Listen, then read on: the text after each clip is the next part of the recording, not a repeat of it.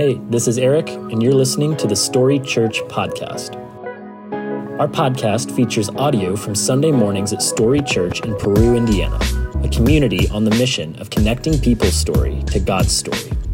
If you'd like to connect with us further, check out storyperu.com. Our hope is that today's episode helps you take your next step on your faith journey. We are in part two of the series called Family Matters. And uh, where we left off last week is really last week was just all about tension. Uh, it was tension filled because we were talking about this tension that we all feel in our families, and it is the tension that exists between real versus ideal. That in all of our families, there's the reality of where our families are at and what our families look like and the things that we've experienced together. And then there's the ideal of maybe what we think family should look like or what uh, we think God thinks family should look like. There's that target that we were aiming for from the very beginning. And then there's the reality of where we really are. Uh, maybe real for you today to like, get real right out of the gate. Maybe real for you today is you're going through a divorce, uh, and that's certainly a painful and emotional thing. Uh, maybe what's real for you is that you're on your second marriage and things aren't working out so well. and It's not what you expected on the front side, right? Maybe what's real is you're a newlywed and it's uh, not as easy as you thought it was going to be, right? Like you're in that honeymoon has started to wear off phase and they do that weird thing with their toothbrush that just drives you crazy, and you're like, I don't know how to handle this. I wasn't prepared. Nobody told me. Uh, maybe what's real is you've got kids. Uh, maybe what's real is you want to have kids and, and, you don't have them yet, and that's difficult to navigate. Uh, maybe what's real is you have kids and they're not behaving, or you've got that prodigal son that is off wherever he is or she is. Uh, maybe for you, you've got that husband who won't come to church with you, or there's just like tension in your family, whatever it may be. Like, I don't know everybody's specific story. I don't know what it is for you, but there's reality for all of us, right? There's something real. And then there's the ideal. There, there's what we want family to look like, or what we expected family to look like, or again, what we thought maybe God wants family to look like. And in that gap between real and ideal, there is a tension. There's this tension that we feel. And uh, because there's that tension there, and because we live in a culture that really uh, wants to do away with tension wherever we find it, like we're so quick if something feels uncomfortable to run to comfort and try and just get tension out of the way, uh, regardless of how dysfunctional your family may be or, or how much you're struggling in your reality and in your marriage or your family life. Uh, the current culture moment that we live in uh, basically is quick to say, like, hey, it's okay, right? Wh- wherever you're at, it's okay. Like, just relax Everybody goes through it. Like, uh, in, we live in a culture right now that is so tempted to normalize everything so that we don't feel bad about anything. That often, as it relates to our families, uh, we're like often normalizing wherever we're at so that we don't feel bad about wherever we're at. Uh, this is a little bit of a sidebar rant, but this is like the same kind of culture that created the every kid gets a trophy approach. And uh, I'm, I'm just here to tell you, like, they know the kids know. Okay, that's why you have that drawer in your house or, or your kitchen where like all of the participation awards go, because they're just like, I didn't do anything to get it, right? I showed up sometimes, it, and so like th- this is this idea whether anybody won or not, everybody gets a trophy, and uh, it's not a trophy if everybody gets the trophy, right? It's just stuff. But at any rate, that's my dysfunction and my sidebar for the day. Uh, we live in this culture, and, and again, it's not all bad, but the impulse is so strong for nobody to feel badly, for nobody to feel uncomfortable, to remove all the tension that when we start to feel badly about our family circumstance, when we start to feel badly about where we find ourselves in our reality, uh, we'll hear things like, hey, it's okay.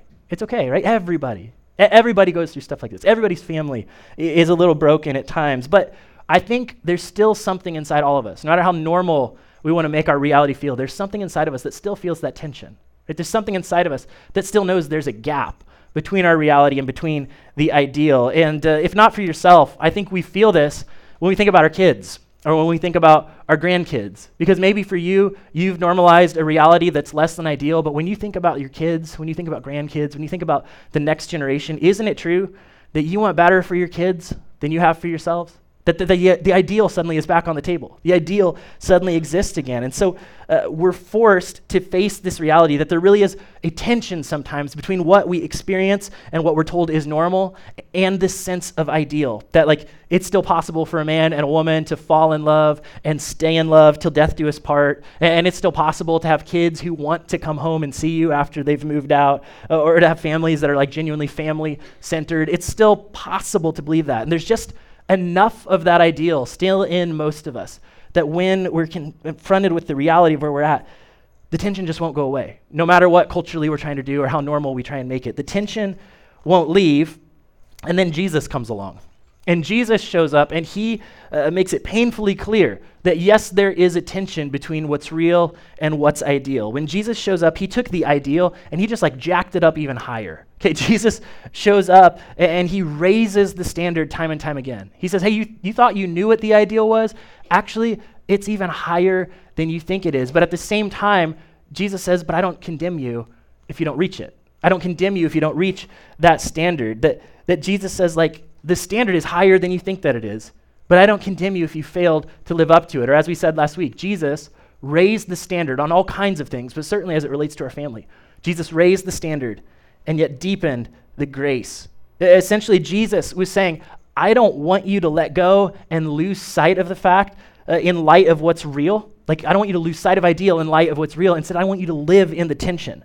I want you to live in the tension that exists. And at the same time, I want you to live with the confidence and, the satisfaction that God's grace is deep enough for wherever you find yourself today. And, and so, that whole thing, right, this idea that, that we can't let go of either side or else we may lose something important, that we have to live in the tension, that is the context for where we're going to go over the rest of this series together. And uh, today is a great day for you to be here, regardless of where you're at spiritually or what you believe, uh, because what we're going to talk about today, you can apply and you can do. And if you're not in for the whole Jesus thing, you can just tell your friends you made it up, and they'll think you're incredibly smart because it'll still work for you. Okay, but but if you're here and you are a person who's like, no, I'm trying to, I'm trying to get this right. Like I really am trying to follow Jesus. Then for you today, what we're going to talk about, it's not optional for us. It's not like an additional add on. It comes with the territory of following Jesus. We have been called to live inside that tension between the real and the ideal. And so we're people who have grace. We receive God's grace towards ourselves, we extend God's grace towards other people who live in difficult situations. And at the same time, we refuse to let go of the ideal and we refuse to normalize or, or bring down the standard for ourselves and for our children and for our grandchildren as it relates to family. So, um, for the next couple weeks, we're going to look at the ideal in the context of a less than ideal world. And uh, last week, we also said that in the Old Testament, if you just open up your Bible and you start flipping through looking for an ideal family, you will not find one. In, in fact, all you will find is bad examples. There is not a single functional family in the entirety of the Old Testament. A lot of killing, a lot of violence, a lot of bad stuff. But they all put the fun in dysfunctional in the Old Testament. It's ridiculous. And then we said when we get to the New Testament, it's not much better. There really are no good examples of family or a biblical family in the Bible. Uh, like Jesus' parents, they lost him. He was 12, and they're only one, and they just left him. They had kind of a big job. So it, it was all a mess, is my point. But what we do have in the New Testament are teachings about family and, and, teachings about what family is supposed to look like, teachings that refer to this ideal. And last week, we summarized uh, basically all of what you'll find about family in the New Testament. We broke it down into this list, and here's what it says. It basically says, Husbands, love your wives and be considerate. Wives, submit to your husbands. Children, obey your parents. And fathers, don't exasperate your children. That's pretty much the whole thing right there. That's just like an overview of what the New Testament has to say about family. And it seems idealistic out there, right? Or maybe even old fashioned or, or out of date. Like, husbands, love your wives perfectly. Check. or, or wives, submit to your husbands. You're like, do you know who my husband is? I'm not submitting to him. Like, are, are you kidding me? Nothing would get done. Like, children, obey your parents. You're like, my parents haven't had a thought since 1981. I'm not going to obey my parents. Like, what are you talking about? Or don't exasperate my kids. Like, you ought to meet my kids. They exasperate me. like, like, we've all felt that before. And yet, this is the target. This is the ideal. This is what the New Testament says is the goal for families. If you want to know what a Christian family, if you want to use that language, looks like, it, it's this. And as soon as we look at the list, if you're like me, we go, fail, fail, fail, fail, right? There's that gap between the ideal and the reality that we face. But in, in, light of that, Jesus says, don't normalize it. Don't lose sight of the ideal. Don't lose sight of the target. He says, I understand what's real and I understand what's ideal, but I want you to learn to live with that tension. And so today, just for fun, I thought, why don't we jump in to the most difficult one to talk about, the most uh, politically incorrect, the most offensive, the most major skin crawl, maybe, uh, item on that list, especially if you're a woman here today. And why don't we talk about this idea of submission? It says, Wives, submit to your husbands. And that idea, again, it seems outdated at best, right? It seems antiquated at best. It seems potentially oppressive at worst. This idea of submission, and specifically submission targeted towards wives or towards women, this has been so misused and so abused in so many settings, including so many church cultures along the way. And yet, this is such an incredibly important teaching in Scripture. And the reason that it's important is because this is actually an application to women of a principle that's given to everyone.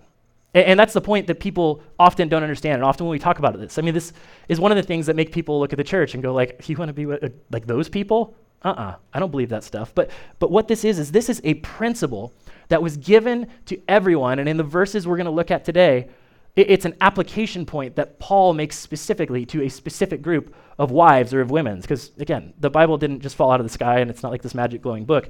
They're letters that were written to real people in real history with real context and real stories, just like us today. So, here's exactly what Paul said in Ephesians chapter 5, verse 22.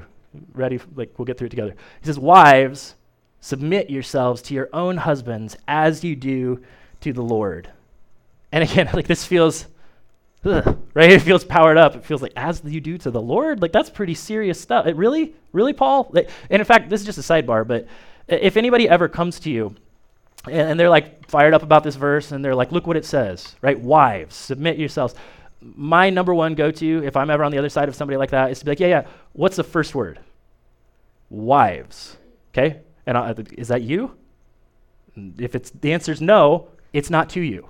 It's not about you. And, and there's a lot of things that say husbands, and if you read those and do those, you'll be in much better shape than if you just bludgeon somebody with the other. So that's free today if you ever want to use it. But let me tell you why this is so important. It, it's because here's what happened Jesus had this approach to life, Jesus had this ethic or this, this theme that ran underneath his entire ministry and everything that he taught. And it essentially was this idea that the ultimate value is love. As it relates to God, the ultimate value behind everything that we do or ought to do is love, and everything should be about love. And Jesus actually said that the entire law, like the entire Old Testament, all 600 something laws, can be summed up in loving your neighbor as yourself and loving God with your whole heart.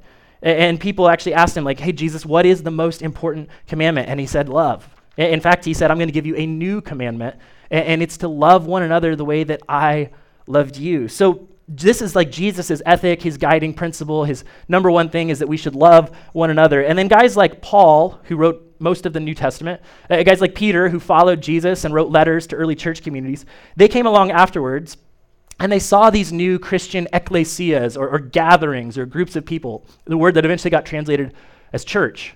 They see these gatherings of early Jesus followers, and they're trying to figure out what it means. And in the midst of them, there's families, and there's parents, and there's kids, and there's husbands and wives, and there's all the normal issues that come with family life together. And they're starting to ask, like, okay, we, we hear Jesus' teachings about love, but how do we take those teachings and actually apply that to the dynamics of a family? How do we actually apply that in the midst of family, life? And we kind of gloss over it because it's the Bible and we think it's going to talk about things like family. But this had never been done before at this point in human history.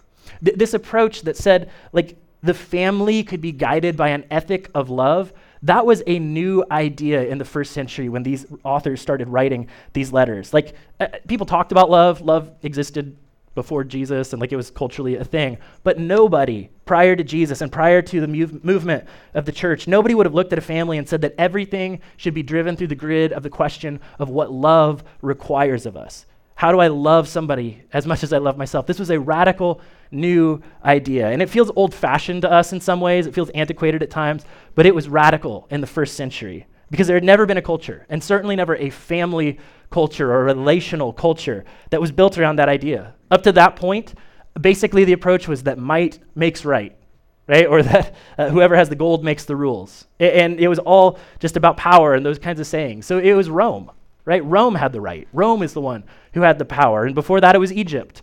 And before that, it, it was the Greeks. And it was basically that all about whoever had power, who determined what was right and how we should treat one another. And then Jesus introduces this principle that those with the power should actually use their power for people who are powerless.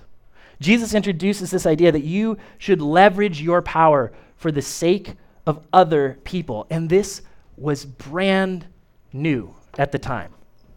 So Peter and Paul hear this new idea and they come along, and what they say is like, how do we actually apply this and what does this actually look like as it relates to family? And he starts to take the central teaching of Jesus and apply it to every area. And it just so happens he started out referring to wives. He started out referring to wives. It's not like this is exclusively about women. And in fact, this is verse 22 of chapter 5. Okay, Ephesians 5:22 is the one that says wives submit to your husbands.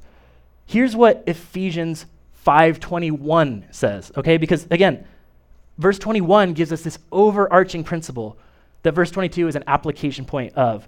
And here's what 521 says. It says submit to one another out of reverence for Christ. Same word, right? Submit to one another. So, in other words, Paul is saying, all of you, Jesus followers, right? All of you church people, all of you who are trying to figure out what it looks like to follow Jesus in the midst of your families, like, let me give you this overall principle submit to one another. And then I'm going to apply it in different contexts. And essentially, what Paul is saying is everybody submit to everybody in your family. Everybody submit to everybody. And here's a big concept that can be such a game changer in our family matters and in our family life together if we actually understand it and we actually apply it. And it is the idea not just of submission, but of mutual submission. The idea of mutual submission, where everybody submits to everybody in the family. So, again, this is what Paul was doing. He says in verse 21 mutual submission. Everybody submit to everybody. And then he starts to apply it in specific contexts. He says, okay, let me tell you how that looks. Wives, here's how you should do it. Husbands, here's how you should do it. Children, here's how you should do it. And parents, fathers, here's what you're supposed to do. And essentially applies it. So that verse, wives submit to your husbands, is basically this application of the overall principle that says all of us should submit to everyone. All of us should submit to everyone else in our families. And did you catch why Paul said we should do that? He said, Submit yourselves to one another out of reverence for Christ. In other words, we don't submit ourselves to one another in the family out of reverence for each other, because let's face it, we aren't always worth submitting to, are we? Like as a fellow, each other, we're not always worth submitting to one another. But in other words, I'm supposed to submit to the members of my family, not because they're inherently worth submitting to all the time, but because I'm doing it out of reverence for Jesus. And this is so powerful. I'm telling you, this can be life changing and family changing if you actually make it central in your family. This is what Christian families are supposed to do and how they're supposed to treat one another. And I think it should be like the driving force behind what our families look like there's always this tension between real and ideal, but our like guiding star, our north star in this conversation can be this principle of mutual submission, which essentially says, I'm going to leverage my power and I'm going to leverage my assets and I'm going to leverage what I have for your benefit, for the benefit of the person on the other side of you. Uh, whether I'm the father or the mother or the sister or the brother or the cousin or the aunt or grandpa or grandpa, I'm going to look for ways that I can get under your burden for your sake out of reverence for Christ. Because what did Jesus do for us? He got up under the burden of our sin and he leveraged his power. He leveraged his resources. He leveraged everything that he had going for him, all of his authority and his position. He leveraged it for the sake of us. Right? Jesus, there's a sense in which he put us first. He died for your sin and died for my sin so that you don't have to. And then Peter and Paul and the other New Testament writers start uh, writing because they're overwhelmed with this extraordinary sense of grace and of mercy and this whole idea that Jesus might leverage his power for the sake of other people. And they remembered, Peter remembered, Paul heard about it, this time where Jesus had his followers gathered together and they were sitting there I remember that day in the upper room where uh, the text actually tells us Jesus suddenly had this realization that all authority and power were given to him. It's kind of a big deal, right? It's this dramatic moment. Jesus realizes the authority and the power that he has. And so, in this dramatic moment, he gets up, and the very next thing he does, the writer tells us, is he grabs a towel and he gets down and he starts washing the feet of his followers. With all power, with all authority, he gets down and he starts serving. And his followers are so freaked out by, by the idea that like their master and their Lord and ultimately their Savior was washing their dirty feet. They're like, whoa, whoa, whoa, we should be doing this to you, right? You're the leader. You just said you have the power, you have the authority. We should be doing this to you. But Jesus essentially said, no, no, no, no. I'm setting for you an example that the more power you have, that the more authority that you have, to that extent, you should become a servant of the people around you. So now Peter and Paul are thinking, okay, so what does that mean in a family? What does that mean in the context of family life? And Paul comes up with this idea that Jesus, that just like how Jesus, our Lord, submitted himself for those under his authority, so everybody in a family should submit themselves to one another out of reverence, not for the people in the family, but out of reverence for what Christ did for us. And he introduces this powerful principle of mutual submission. This is just my opinion. But this idea, this principle of mutual submission, I think it is like the most powerful relational dynamic there is, not just in a family, but really anytime humans interact with one another, whether it's the company you work for, the neighborhood you live in, or the team that you're on, or your group of friends. Like when a group of people comes together and they say, like, I'm gonna loan you my influence. I'm going to loan you my power. I'm going to loan you my status or even my wealth. And, and everybody does that in the group. It is the most powerful dynamic possible in those relationships. And it was modeled for us by Jesus. So Paul comes along and he says, if you want to follow Jesus in your family matters, here's what it looks like submit yourself to one another out of reverence for Christ. And the message of mutual submission, the thing that we really are saying to one another, is we say, hey, I'm here for you right? Like the message of mutual submission is I'm here for you, I'm not here for me. Regardless of where we fall on the family hierarchy, regardless of where I'm at on the family tree, whether it's father, mother, child, third born, second born, it doesn't matter. At the end of the day, I'm here to leverage who I am and what I have for your benefit and for your sake. It, this principle, when it's applied, it communicates that nobody in the family matters more than anybody else in the family, that we mutually submit to one another. And last week, if you remember, you were paying attention, I told you I was going to give you a question that if you actually started applying this and started practicing it in your family life, it could change everything in your family. And this question, uh, it's the natural question that mutual submission leads us to ask. And it's going to seem really dissatisfying on the surface, okay? You're like, that's what all the buildup was for, but let me tease it out. The question is simply, what can I do to help? What can I do to help? That's the question that mutual submi- submission begs us to ask. It's how can I leverage who I am and what I have and what I have access to for the benefit of the person on the other side of you? What can I do to help? And this is honestly more unnatural to us than we want to admit. So I'm going to make you practice it for just a second. Okay, I'm going to count three, two, one, and let's all just together say the words on the screen. Okay, three, two, one. What can I do to help? Right? Some of you, it's like the first time you ever said that, but it could be such a game changer in your family. Like, like think about this for just a second. If everybody in your family, like once a day, if they actually ask this question, I believe wholeheartedly that your family dynamic could change. That if every day, everybody in your family, at least once a day, was willing to ask, What can I do to help? Because you know what this is? This is an offer. This is an invitation to the people in our family where we say, Hey, I'm going to offer all I am for all that you need. Like, I'm going to loan you me. And, just real quickly, I want to talk to a couple specific groups of us to tease this out. So, like kids in the room, especially like middle school, high schoolers, if you're around there, like I'm telling you, if you go home, even today, you go home this afternoon and, and you go up to your parents and you say, What can I do to help? Your parents are not going to, be- like, you're going to have to pick them up off the floor they are going to be so extraordinarily confused. Eh, you don't even have to wait. Like, don't wait two or three weeks until your parents have forgotten about this message. Okay, you can do it this afternoon, and you walk in, and they'll know that you're just saying it because I told you to. Okay, like they'll, they'll know all about it. It's still going to have an emotional impact. Or if you wait till tomorrow and you come back from school and you walk in the door and you're like, "Hey, mom or dad, like, before I go up to my room and sulk or whatever, before I get busy, like, what can I do to help you?" They will be so shocked they won't even have an answer.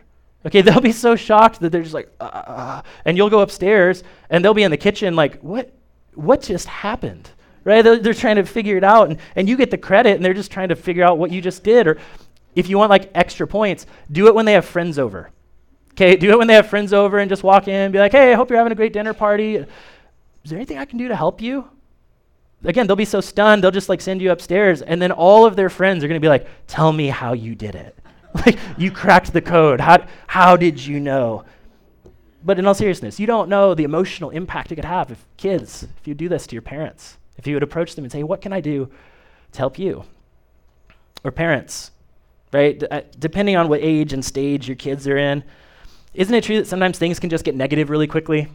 Like, I, my daughter just turned five this past week, but like, four five year old little girl life for me, it's like, it's a lot of saying no. Okay, it's a lot of no, we can't, because she's figuring out where the limits are, right? So it's a lot of no, we can't do that. No, we're not doing that right now. No, I'm tired of doing that, right? A lot of that. Uh, it's a lot of answering why, right, and explaining stuff. It's a, definitely a lot of talking, okay? And, and, it can be so easy in the midst of that for things to just be uh, trend towards the negative, where I have to tell her no all the time, or I have to be corrective, or there's seasons where you're more instructing and, and looking for those teachable moments and all that stuff. I want to challenge every parent in the room today. What if one time a day, you got eyeball to eyeball with your kids, and you actually ask them, hey, what can I do to help you in whatever it is that you're going after? Right? Like, like what if, hey, honey, just in general, like, what can I do to help you? Right? When they say, hey, mom, I'm going to go do this, what if you responded, hey, uh, what can I do to help? Again, it would be so disarming to your family life. Hey, hey, dad, I want this. Well, how can I help? Right? Is there any way that I can leverage who I am for the sake of what you're doing or what you're becoming. This is so important because you know what this does, parent to child? It keeps the conversation from always being negative. It keeps the conversation from always being corrective. Because if you're not careful, life is busy. And I get this, like, especially if you work outside of the home and you're away at office and you're busy and you get there at the end of the day and your kids are kind of already in their busy mode or they're doing their stuff.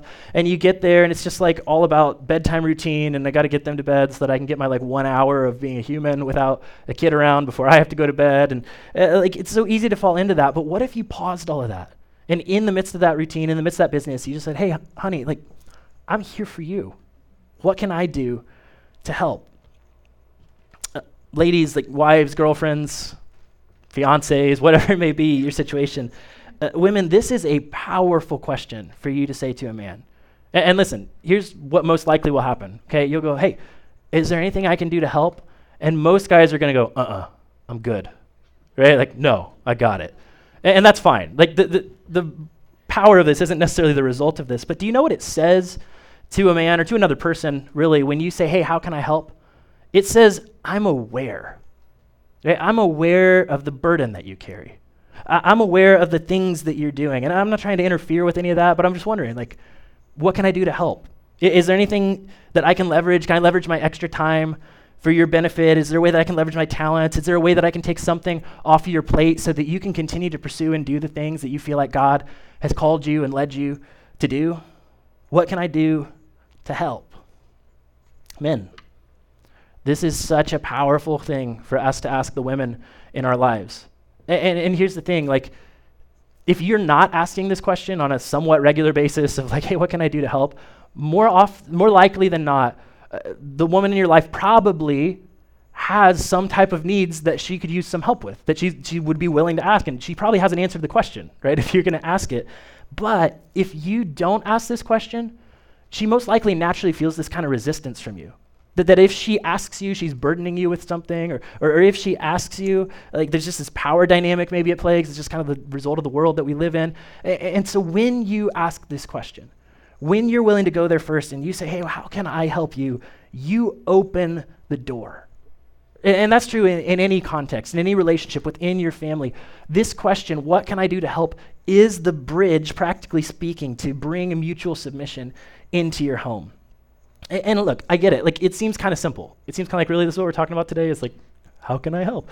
Yes, because while it may seem simple, it is so extraordinarily powerful if we take that attitude towards one another, and yet there's a barrier to it. And, and, and do you know what the barrier to us doing this is?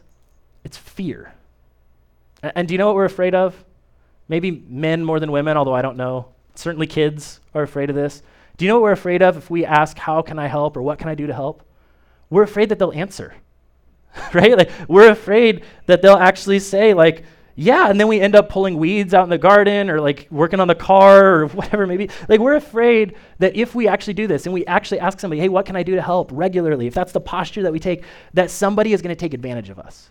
Right? We're afraid that somebody is actually going to pull us off of our path and onto theirs, that they're going to leverage what we've got going on for us for their benefit, that they're going to take some of it, and that we'll actually have to do something that we don't want to do, that we're going to have to do something that takes away from what we're doing. And then suddenly, we're not first anymore, right? and then we're afraid that we actually have to answer the question, what can I do to help? And that is why Ephesians 5:21 is so extraordinarily important for us to understand and to imply that we submit to one another out of reverence for Christ. Because there is a sense in which God looked at this big, messed up world, and Jesus said, Hey, Father, what can I do to help? what can I do to help? And the Father said, You don't want to know. And Jesus is like, No, really, what can I do to help? And the Father goes, Look, it's going to cost you your life. And Jesus says, I'll do it. And the Father's like, No, no, no, like, you're going to be in second place. Right? You don't deserve it. But you're going to have to, you're going to have to go to the back of the line. You're going to have to go behind every person who's ever lived if you really want to help them. And Jesus says, I'll do it. He humbled himself, even to death on a cross. And, and Paul, who spent time with the men who, who saw Jesus die on the cross, he said, out of reverence for Jesus, throw open your potential, your time, and your talent, and your everything, and make it available to somebody else. And yes, they may take advantage of it. And yes, you may have to be number two sometimes. And yes, it may keep you from getting everything done that you want to get done, but welcome to following Jesus. Out of reverence and gratitude for the fact that that's what your Savior did for you, you get to do that for the people closest to you, for the people in your family. And, and here's the good news 99.9% of the times, it is not going to cost you your life, okay? But it may cost you a little time, or a little energy, or a little money, or a little sweat, or a little frustration, especially if you're assembling IKEA furniture, right? It'll be a lot of frustration. But, but we fear this. And, and here's the thing, and then we'll move on. We fear this, but it could be so, so, so extraordinarily powerful if we did it, if we applied it. We're all walking around in our families like Dorothy with the slippers on, right? Like, you know the story. She, she goes all the way through Oz and she's looking for a way to get home. She wants the thing that she uh, wants the most. She's trying to get back. And she was wearing the slippers the whole time. She had the way the whole time. And we're all navigating our families. And we have this power inside of us every single day to take this posture of mutual submission. And, and do you know what actually makes for a happy family? Do you know what makes a, a really happy family? It's the families who have said, hey, I'm willing to leverage all of me for an us. Right? I'm willing to leverage all of me for an us. That is a great family. And, and, and you know this because you can anticipate what it would feel like, right? If your wife or your mother in law, although she never would, but if, if one of your family members, right, came and whoever's a part of your family, every single day they came to you and said, hey, what can I do to help you? How can I help? I mean, imagine what that would do to your heart and to your soul over time. If you knew somebody in your family had that posture towards you, and you have the same potential to do that back for them. The only reason we wouldn't do this, the only reason I don't do this, is because you're selfish, right? And, and that means, uh, like, this is the important part. It means you're not willing to give yourself fully to that equation. You're not willing to loan yourself fully to it, which means you won't ever be fully happy with your family either, because your whole approach to family is going to be if I could just get everybody to do what I tell them to do. Right? If I could just get everybody to do what I want them to do, then I'll be happy. But the truth is, you won't. You might be large and in charge. Okay, you might have control, but you will not be happy and you will not be satisfied because happiness doesn't equal getting everybody to do what you want them to do in your family. Happiness, especially in a family, is a result of mutual submission. It's giving yourself and being willing to loan yourself to everybody else in that circle, being willing to give up me for an us. You don't get happy by controlling the people around you. You get happy when you give yourself for the people around you, just like Jesus did for you. And, and this question, if we actually ask it, how can I help you? It causes us to lean in instead of pull away. And, and in a lot of our family relationships, like we're not even aware of it. But if you're not asking this question, if you're not taking this posture, you're likely pulling away from one another without even talking about it, without even being aware of it. Uh, some of you, uh, the person who lives with you, you're like, man, they're so distant, they're pulling away. But if you have the courage to say, how can I help? To open it up, it leans you in, it pulls you closer together. The key to a great family, the key to great relationships, but especially in a family, is mutual submission. And, and, maybe you hear this and you're like, okay, okay, okay, like I hear it and that sounds good. We should be helpful, whatever, I'll try. But does that mean nobody's in charge? Right? Like, does that mean like nobody's an authority, that nobody actually makes the decisions? We just sit around going, no, you first. No, you first. No, you. Like, we can't even leave the house, right? We can't walk through the door. Because it's like, no, you first. No, you first. Like, it, it, there's only one piece of chicken left, and you're like, no, you take it. No, you take it. And then mom's mad because it's cold because everybody's just submitting all the time. Like, is that what we do? No. Okay, and this is so important. This principle of mutual submission has nothing to do with authority, whether or not somebody is in authority or whether or not somebody is in charge. This principle of mutual submission has everything to do with what we do with our authority. It has nothing to do with who's in charge and has everything to do with what we do when we're in charge.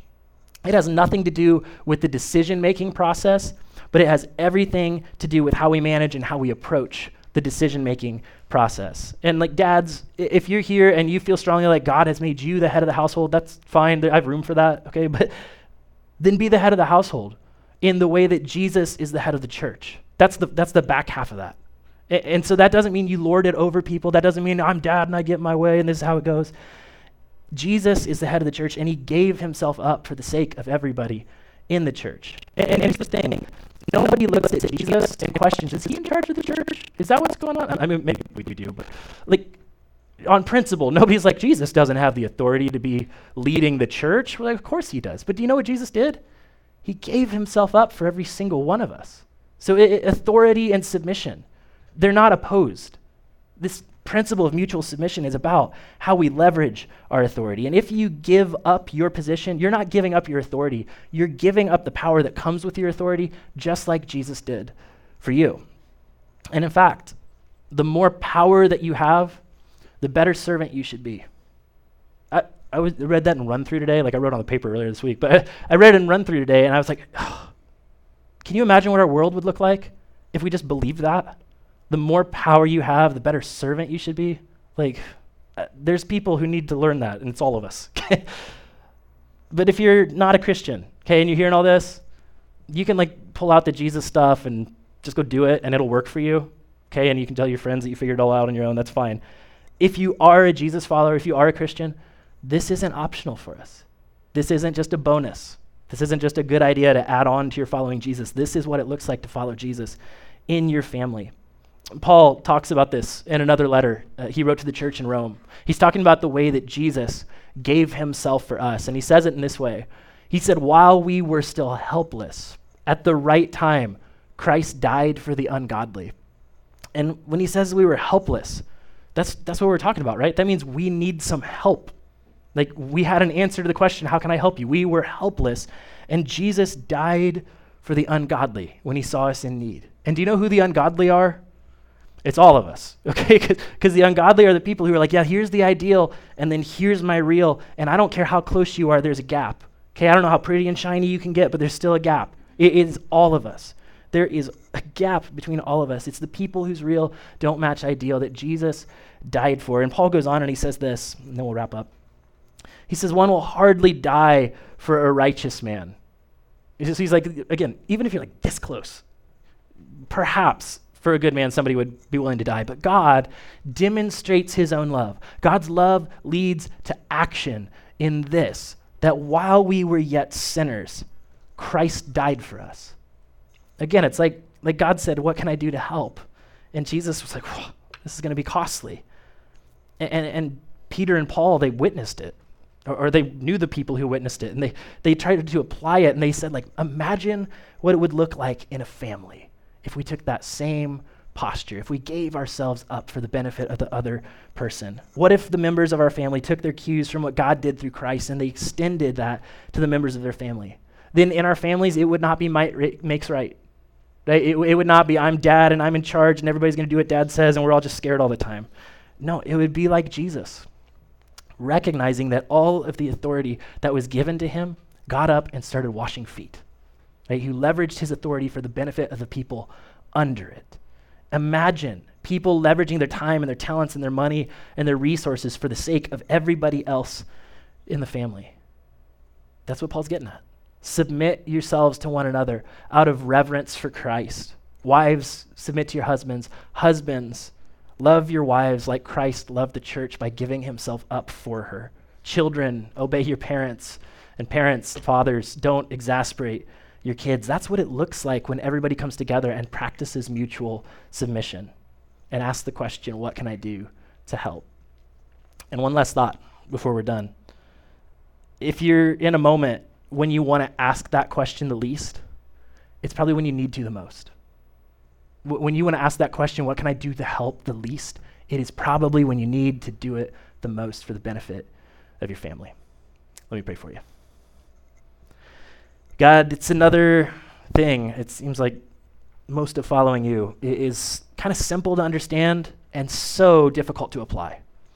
And, and God, we can be resistant to this because we're afraid that we're going to lose somehow if we give up. But God, you taught us that the only way to gain is to actually give of ourselves. That the only way to gain what really matters is to lay down our lives for those closest to us. And God, I just pray that it could be so in our families. That out of reverence for you and the sacrifice that you made and the posture that you took, that we could model that behavior in our families as well. That we could ask how I can help to the people who matter most to us and that we would be willing to loan them ourselves for their benefit. And God, together as families, that we could look more like you in so doing. So, God, I pray that you would give us clarity around how to apply what we've heard today, that you would give us the courage to actually do it in our families. And, and God, I pray that it would make a huge difference, not only in our families, but in our community and in our world. God, we pray and we ask all of that in Jesus' name. Amen. Hey, once again, thanks for listening. If you live in or near the Peru, Indiana area, we would love for you to engage with us at one of our weekend gatherings. To find directions, service times, and information about our environments for kids, visit us at storyperu.com.